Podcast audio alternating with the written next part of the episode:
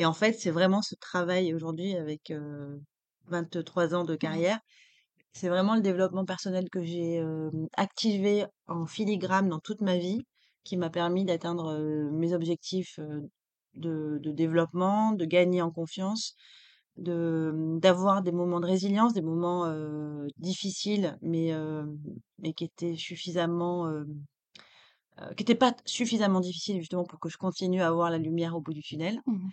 Et en fait, je n je n'ai pas choisi la carrière que je fais aujourd'hui. C'est-à-dire que c'est vraiment des rencontres, des opportunités qui m'ont été proposées, des prises de risques que j'avais. Je pense que naturellement, j'ai tou j'ai toujours été très audacieuse. Ouais. J'ai un côté très commercial, j'aime créer des relations et j'aime, pousser des portes, Ouais. parce que c'est finalement ce que mon métier m'a appris et c'est comme ça, en fait, que je j'ai évolué de d'une carrière de commerciale dans l'IT à manager dans Mmh mh. l'IT et puis, heu, ensuite, directrice générale, heu, chez, heu, chez Adobe.